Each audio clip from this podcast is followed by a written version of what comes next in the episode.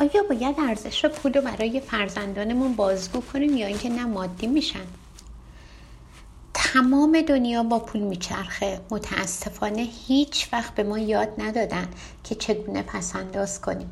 واقعا در عجبم که چرا بابت چرا و بابت چه سیاستی نخواستم به ما یاد بدن که همراه با درس خوندن پولم در بیاریم و همراه با درس خوندن بریم یه چند ساعتی رو یه جایی مشغول به شما پول در بیاریم.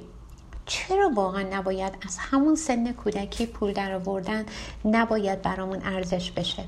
پول یکی از مهمترین عوامل زندگی کردنه. باید حفظ مراقبت ازش را از همون کودکی درست آموزش داد. بنابراین به بچه هاتون از اهمیت و ارزش پول بگید. کارکردهای پول بر...